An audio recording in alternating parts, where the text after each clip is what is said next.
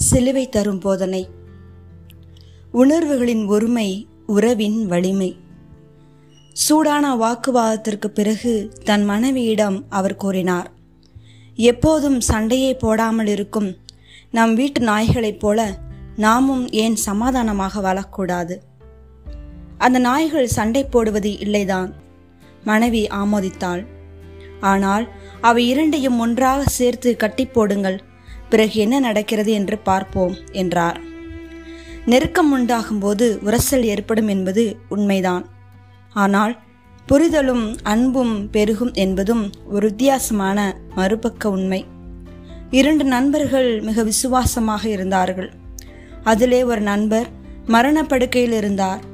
இவர்கள் இருவரும் மிக நீண்ட காலமாக நெருங்கிய நண்பர்களாக இருந்த வியாபார பங்குதாரர்கள்.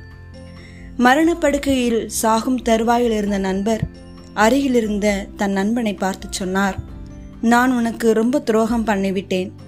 நான் உனது பங்குதாரராக இருந்தாலும் நம் லாபத்தில் உனக்கு தெரியாமல் நிறைய ஒதுக்கி வங்கியில் என் கணக்கில் போட்டுவிட்டேன். இந்த நேரத்தில் உன்னிடம் மன்னிப்பு கேட்க வேண்டும் என்ற நோக்கத்துடன் இதை உன்னிடம் சொல்கிறேன் என்றார். இதை கேட்டுக்கொண்டிருந்த நண்பர் சொன்னார் அதற்கு மன வருத்தப்படாதே. இப்படி கொஞ்சம் கொஞ்சமாக உனது உயிர் போகிக் கொண்டிருக்கிறதே. அதற்கு காரணம் என்ன? காரணம் யார் தெரியுமா? நான் தான் நான் தான் உன் உயிரை எடுப்பதற்காக ஸ்லோ பாய்சனிங் கொடுக்க ஏற்பாடு செய்திருக்கிறேன். உன் மரணத்திற்கு காரணமே நான் தான் இவரது நெருக்கத்தை பாருங்கள்.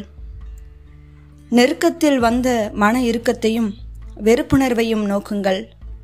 மிக நெருக்கமான சந்திப்பு நெருங்கியிருக்கின்ற பழக்கம் ஒருங்கிணைந்து வாழும் வாழ்வு இல்லாத இடங்களிலும் மனம் ஒத்த உணர்வு இருக்குமானால் அன்பும் நட்பும் பாசமும் உருகி நிற்கும் என வள்ளுவர் கருதுகிறார். அதையே தான் இவ்வாறு கூறுகிறார். புணர்ச்சி பழகுதல் வேண்டா உணர்ச்சிதான் நட்பாம் கிழமை தரும். ஆம் ஓர் உண்மையான நண்பன் கடவுள் தந்த கொடையாவான். மனிதர்களது இதயங்களை உருவாக்கியவர்தான் அவர்களை அதாவது நண்பர்களை அவ்விதயங்களின் உணர்வுகளில் ஒன்று சேர்க்க முடியும்.